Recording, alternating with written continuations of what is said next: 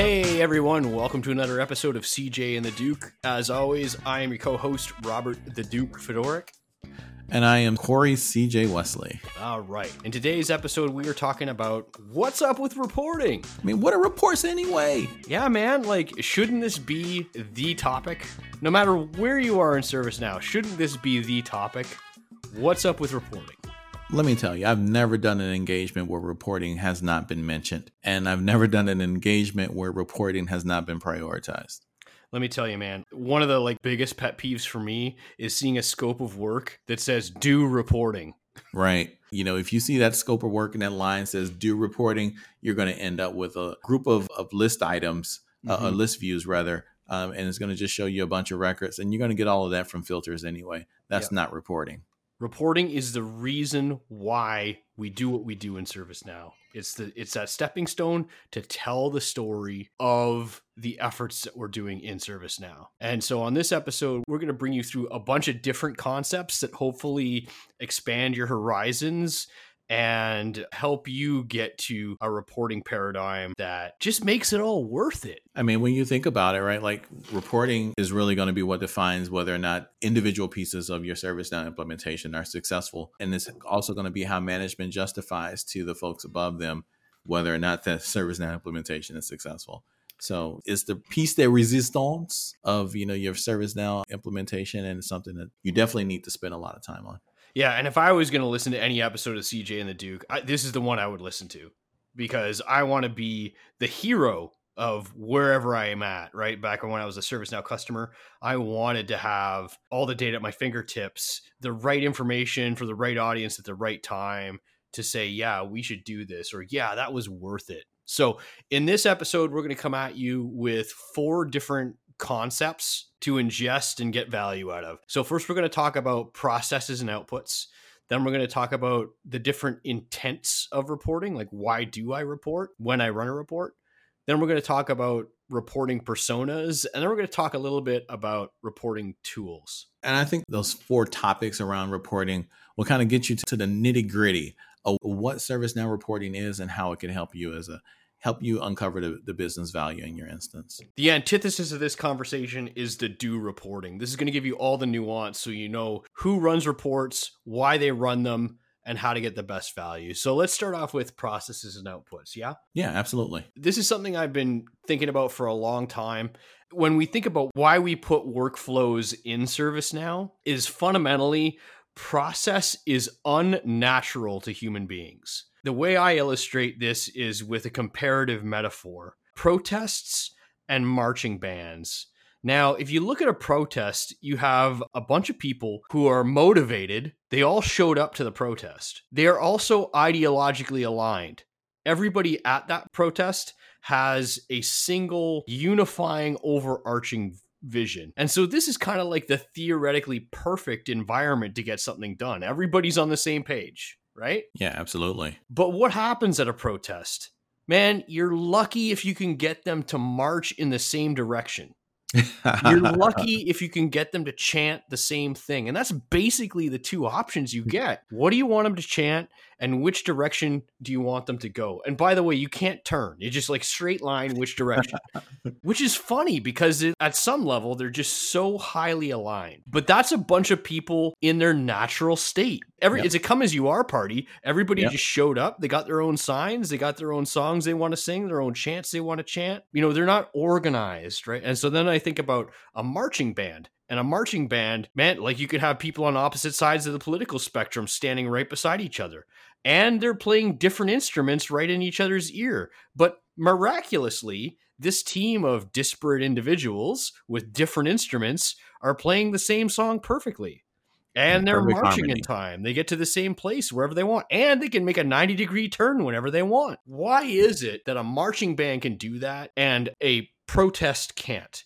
And the answer is process. Not only is it process, though, but it's also knowing what the output of that process should be. When you decided whether or not you were going to host a protest or host a marching band, you you sat down and you thought about what the desired outcome of your gathering was going to be, right? Did you want a, a, a group of people who were going to all get together and yell at the top of their lungs and kind of make a ruckus, but all be coherent in terms of grouping together? Or did you want a group of folks who are going to get together and all march in time, all sing from the same uh, hymn sheet, play in perfect harmony, and really execute on the vision in, in, in, a way as to that everyone was doing the, the right thing at the right time?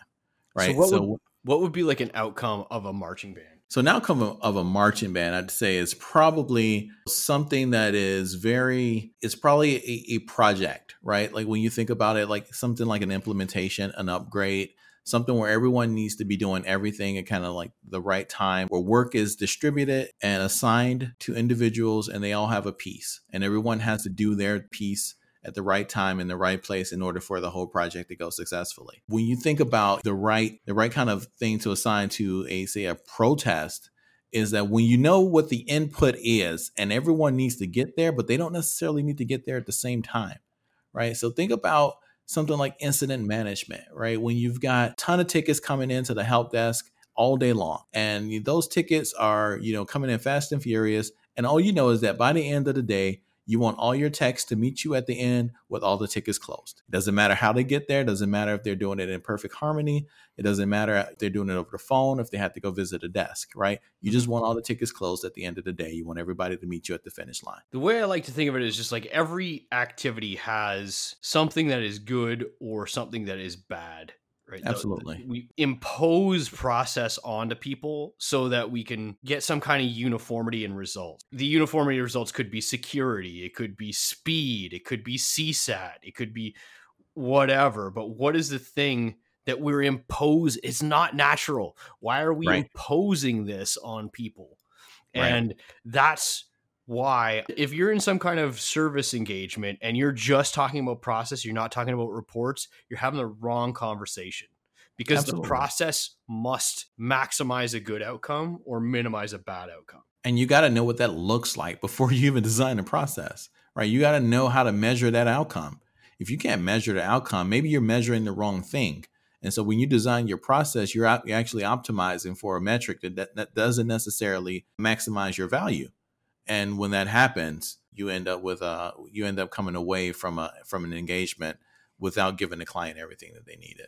The next thing we want to talk about now that you know that process and outputs are intrinsically linked and that you need outputs in order to justify a process the next thing we're going to talk about is different intents of reporting. Why yeah.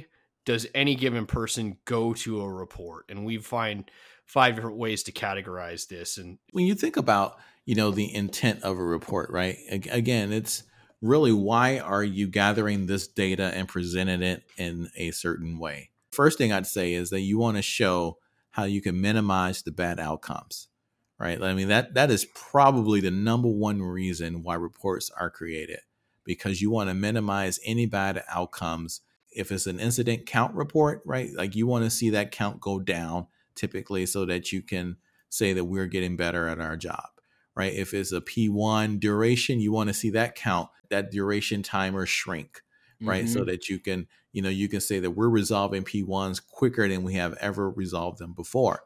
You have to have in mind the intent of that report when you're designing the report. And again it's mainly so that you can align your process with the actual outcomes that you're looking to achieve. If you designed a process that is that, that's creating a different outcome, then you're not going to capture the value that you're trying to get. Going from there, you know, I'd say the number two thing is direct opposite of minimizing bad outcomes, and that's maximizing your good outcomes, right? And that is when we've already figured out that we can, you know, minimize how long a P1 lasts, right? But now we want to talk about how can we enhance the good things that are coming out of our, our, our instance. Knowledge is a great example of that. We created 20 articles last week. You know, this week we've created 50, right? Like that shows that, you know, we're, we're maximizing our, our, our, our article creation, right? And that's a metric we want to report on to encourage more people to submit more knowledge. You know, the more knowledge we get stored in the instance, instance, the less institutional knowledge that we carry forward, which means that as we go forward. Another intent of reporting and this could be either good or bad. So, really be mindful about when you do it, is what I call insight mines. These are And and I would say like most of the dashboards that people ask for, if you just say, "What do you want on a dashboard?" they'll give it five seconds thought, and they'll and they'll give you stuff that assembles an insight mine. And an insight mine is something where the screen's in front of you, and you stare at it, and you mine for insight. What do all these things together tell me about stuff? You stare at the screen, and you hope to find some kind of pattern that can help you make a decision and like I said, in some circumstances, this can be really, really good. In other circumstances, it can be a total waste of time. So you got to be the example I always give is man, I saw one customer and all the dashboard was was like six different ways to visualize incidents by category and state or incidents by category and priority. And it was just like one's a pie chart, one's a bar chart, one's, you know, PA counts over time but it didn't matter how long you stared at it. It wasn't going to give you anything that helps you make a decision or help minimize a bad outcome or maximize a good outcome. It was just stuff that was there. Be just be really careful when you build reports where the intent is to look at it until you get insight. uh, the intent is magic. That's what the intent is. It's like you're looking at that thing and you're you're shouting to yourself abracadabra over and over again and hoping yeah. something happens. and here's the pass to Corey. What's the opposite of an insight mine? Uh, this making a decision, right? Like when you look at the data, the decision jumps out at you and tells you exactly what you need to do and in exactly the way that you need to do it right? So mm-hmm. this one is is a favorite of mine right? This is something i was called upon to do quite often when i was back when i was working corporate. And uh, my boss um, he would ring me up and say hey my boss is asking me for how to make this decision right? And i need to let him know something by the end of the day do we have any data that i can use to support a decision one way or the other i said give me a minute and so I go into the data, into the uh, instance, and I craft a report based around the general idea of what he's telling me that he needs to make a decision on. And I present that data in such a way as not necessarily to support a decision, yes or no, but to support the creation of a decision at all. But if whatever he would want a decision on, right, I, I give him the data so that he can analyze it and a decision became apparent, not an insight mine where we're looking at you know incident categories in seven different ways. Some modules are harder than others for this so like incident management at least for me it's harder to get decision making intel but itbm is like wall to wall decision making stuff. I have too much costs planned. How do i influence the budget? Or right. I have these cost models for the labor. What happens if I outsource? What happens if I spread the projects over two years instead of one? I feel like ITBM has all kinds of places where the data will drive a decision right away. Actually, and, and now that I think about it, one of the key modules that we used often to make to drive decision making was surveys. And mm. we didn't necessarily make staffing decisions only based on survey data, but survey data could be a really good part of. You can see how it, the individual did in terms of various different ratings that were sent out to the end user so that come back and say, well, this guy is really knowledgeable or he's not knowledgeable, but he's got a great personality and everybody likes him anyway. And so it, it kind of gives you a better idea of where someone stands with who, who they do business with. The last intent we're going to talk about is a lot less sexy, but absolutely necessary. And that is ordering of work. So if you think about the most primitive ServiceNow solutions you've ever seen, all this happened in email. It was awful. It was horrible. It was disgusting. We moved that over to ServiceNow. Holy cow, these things are in a list that we can see. Everybody can see them. That's amazing. And that scratched the itch because now it was like whoever's working on those tickets can see that list. Remarkably simple, but one intent of reporting is just to say, what should I do next? And this is where we're going to transition from intensive reporting into personas of reporting. And so the intent I just talked about, the work ordering, is actually the basis for the first persona that we talk about when we talk about reporting. I like to call this persona the operators, and the operators are the people who are doing the work. And, you know, let's all be super real here. They aren't necessarily interested in the higher level trends or the higher level strategy or objectives or the outcomes that they're trying to maximize or minimize. They just want to know what should I do next in the queue. They don't let me think about it. You tell me what comes next, and I will just do it. These are the workhorses, the Clydesdales of your processes. And so operators want work ordering. And in my opinion, the best tool is something where the performance analytics spotlight is used because spotlight gives you that meta view that says, okay, here's all the performance analytics that I care about, here's all the reports that I care about. And Spotlight kind of aggregates that and ranks every ticket based off of whether it appears in those reports or those indicators and scores each ticket. What happens if you have five tickets out of 100 that are P1? You do the five. What happens if every single one of those 100 tickets are P1? You need something better to gauge what comes next. So operators need to figure out what comes next and the best tool is a spotlight from PA. An example, if you have, you know, a 100, a 100 tickets and all of them are P1s, you should probably look for another job. Moving on with person with personas, right? The next one that I, I'd call out is stakeholders. And stakeholders have a different view of the data than operators. Stakeholders look at the data from a 50,000 foot view, making a decision. You've already written the story. I want to read it I want someone to have already done that. My time is valuable. I, someone should have already built the story for me, and then they're going to present the data to me so that I can now make a decision. This is all about actionable data that allows me to make a quick decision and move on with the rest of my day because yep. every five minutes of my day is costing the company an insane amount of money, right? You know, and so I need to be able to make these decisions quick and and my decisions also have a very very wide and high impact too. When i say you know order this thing typically i'm saying order this new data center or order this new rack full of equipment. And i need to know you know where our capacity is. Reporting should give me that. It should tell me that we're at capacity on our vms and we have been for the last 30 days at 80 or 90 right. percent and for the last 90 days at 75 percent. So i can see it trending upwards not downwards right? That's right. the kind of thing that i need but it's it's a different interface, right? Yeah, it, it's yeah, it's not even it's not even the same sort of perspective, right? Like I'm not looking at a list view. I'm not ordering work. You know, I'm not looking at things being surfaced. I'm looking at a dashboard typically, and I got counters. If it's a report, that report is not showing me individual records, it's showing me aggregated data. And just the data that helps me make the decision. It's void right. of all the other stuff. Absolutely. It's going to be bare bones, to the point. Don't show me anything else. I'm paying for ServiceNow, but I don't really care about it.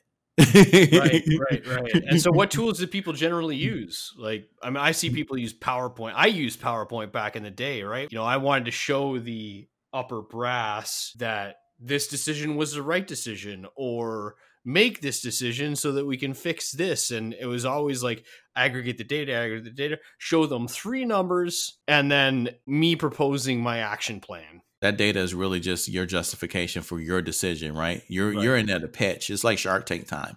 You're in there making a pitch, and that data that you're going to show them, those three numbers, those three counters, Yep. That's really just your evidence, your backup. We've basically put both sides of the spectrum, like the people who are just show me what to do next, and the other people who are saying, show me the story so that I can make a decision.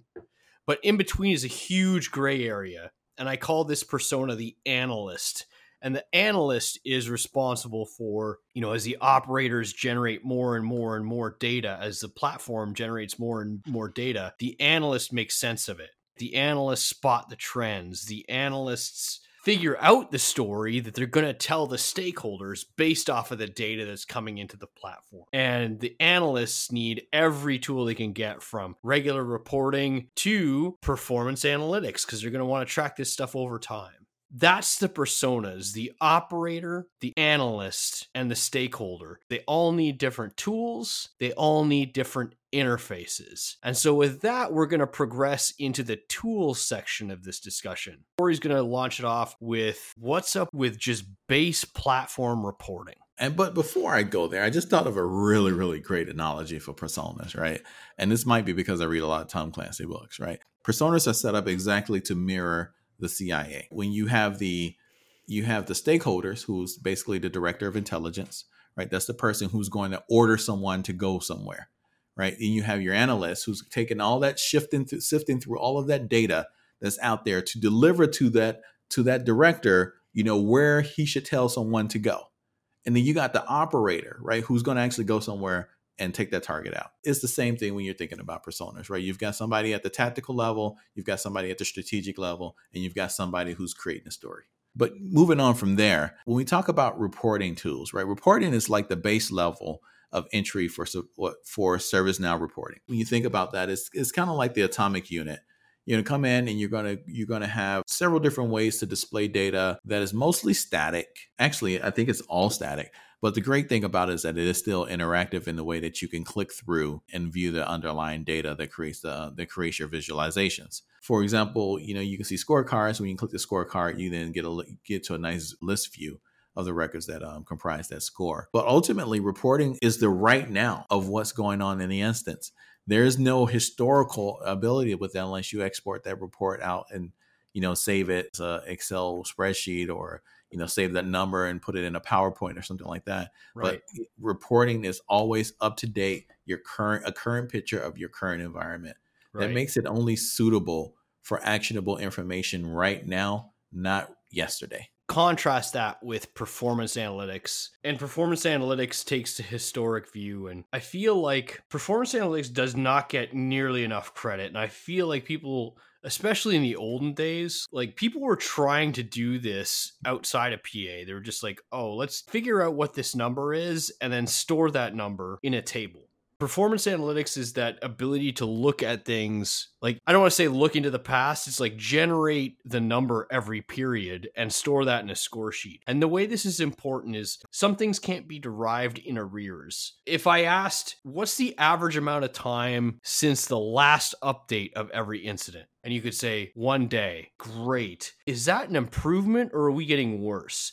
And the only way you'd know is if you could somehow say a week ago, two weeks ago, three weeks ago, here's how many tickets weren't updated in the last five days. But you can't do that in arrears because the, there's only one updated date and it changes every right. single time you save. If you've updated it in the past week, there's no way we could figure out where it was at five weeks ago. So you can't tell the change over time unless you have performance analytics. And performance analytics is a secret sauce to saying to your stakeholders, to your analysts, the outcomes are improving. Right? Absolutely. So reporting, you can do it as long as you're storing the results of the reports manually. But performance analytics really brings home that idea that, okay, the outcomes are defined. Let's see if those outcomes improve or degrade. And if you're smart about this when you're implementing ServiceNow, imagine doing an implementation and then on go live day plus two, hey, look, this thing that we said was important is actually improving or it's degrading and we know why. That's the power of PA.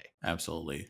Done well and done right, PA unlocks so much value and has the potential to save you so much money. Let's link this back to personas. Which persona does PA most support? PA is going to link back directly to the analyst, right? That's going to be, be the person who's going to craft that story for you. And that person needs access to all the data, especially to data in arrears too, so they can craft the perfect story because every story has a, a start, a middle, and an end. When you think about reporting, reporting is going to focus in on the operator. You know, the operator really doesn't care what happened yesterday. They don't care what happened a week ago. They want to know what's happening right now yep. and what happens next, right? I'm on the ground right now. What's my target? How do I get out of here? And then when you start thinking about what does the stakeholder need in order to make a decision, well, that's where Vivid Charts comes in. Oh, you could have pulled out Vivid Charts. Are we going to go there? Yeah, we're going there, man. We're going there. I mean, I think it's only right if we're talking about reporting that we talk about the best solution for reporting on the market. It's not the best solution. I like because PA is that great analyst tool, right? And reporting is great for the operators. But what yeah, we but designed, neither one of those guys spend the money, Robert. Was that? Neither one of those guys spend the money. That's right. And eh, that's why we built Vivid Charts is because that stakeholder, it's a different paradigm, right? Absolutely. And so we ran surveys and we figured out why people spend ludicrous amounts of time pulling report data out of ServiceNow and it was because they needed greater aesthetic control. They needed storytelling interfaces similar to PowerPoint. They needed better distribution, meaning I got this project status report and I need to send it to some dude who's not even an ITBM resource. And then they also needed better formulation. Like I just need to take this number and multiply it by my labor rate, or I need to make this right. number and add add it to this number, just make a formula out of it.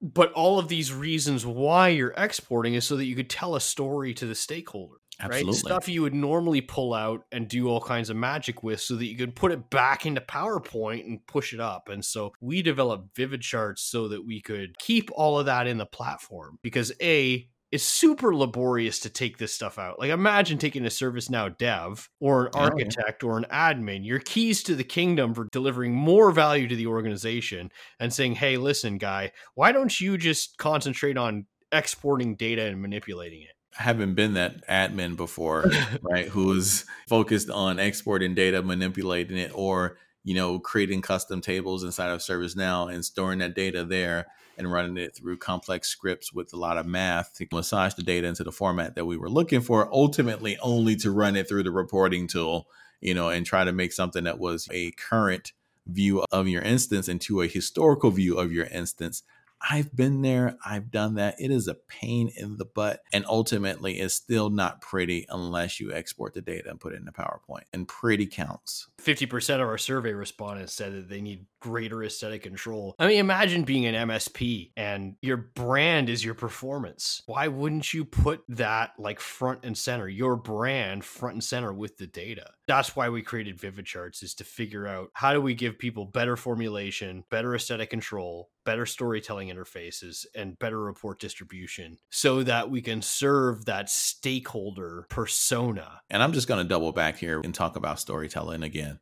right? Because I think that is one of the most under realized parts of any reporting initiative. Telling the story of what the numbers mean. That is so, so, so important and is where Vivid Charts really excels. And ultimately, when you get in that meeting with your stakeholders, you're in that conference room, and those guys have granted you 30 minutes. You've got 10 before the BlackBerry comes out. 10 before the laptop comes out or the iPad or the mm-hmm. what have you. You know, you've got 10 minutes to make your presentation count and keep them engaged before they're focused on something else. So if you're not telling a good story and that and those charts and graphs aren't compelling and visually stunning and hitting with the with the level of accuracy and, and innovation that they expect to see, then you're going to lose it. And whatever you're in there pitching is gone. Definitely take a look at Vivid Charts if you're if you want to tell a story, if you want to tell that story without leaving ServiceNow. And speaking of 10 minutes, we're at 35 minutes of raw audio record, so we got to wrap it up. For those you listening, think about these concepts, processes and outputs the various intents of reporting, minimizing bad outcomes, maximizing good outcomes, insight mines, decision making reports, and work ordering. Consider personas, operators, stakeholders, analysts. Consider the tools, reporting, PA, and Vivid Charts. And with all this information, man, go and make reporting the centerpiece of your ServiceNow operation. Absolutely. You should spend a lot of time on this at the very beginning because if you get it right, it's going to return so much value. With that said, I am Corey CJ Wesley. And I am Robert the Duke Fedoruk. Thanks for joining us, people. Take care, guys. Stay safe out there.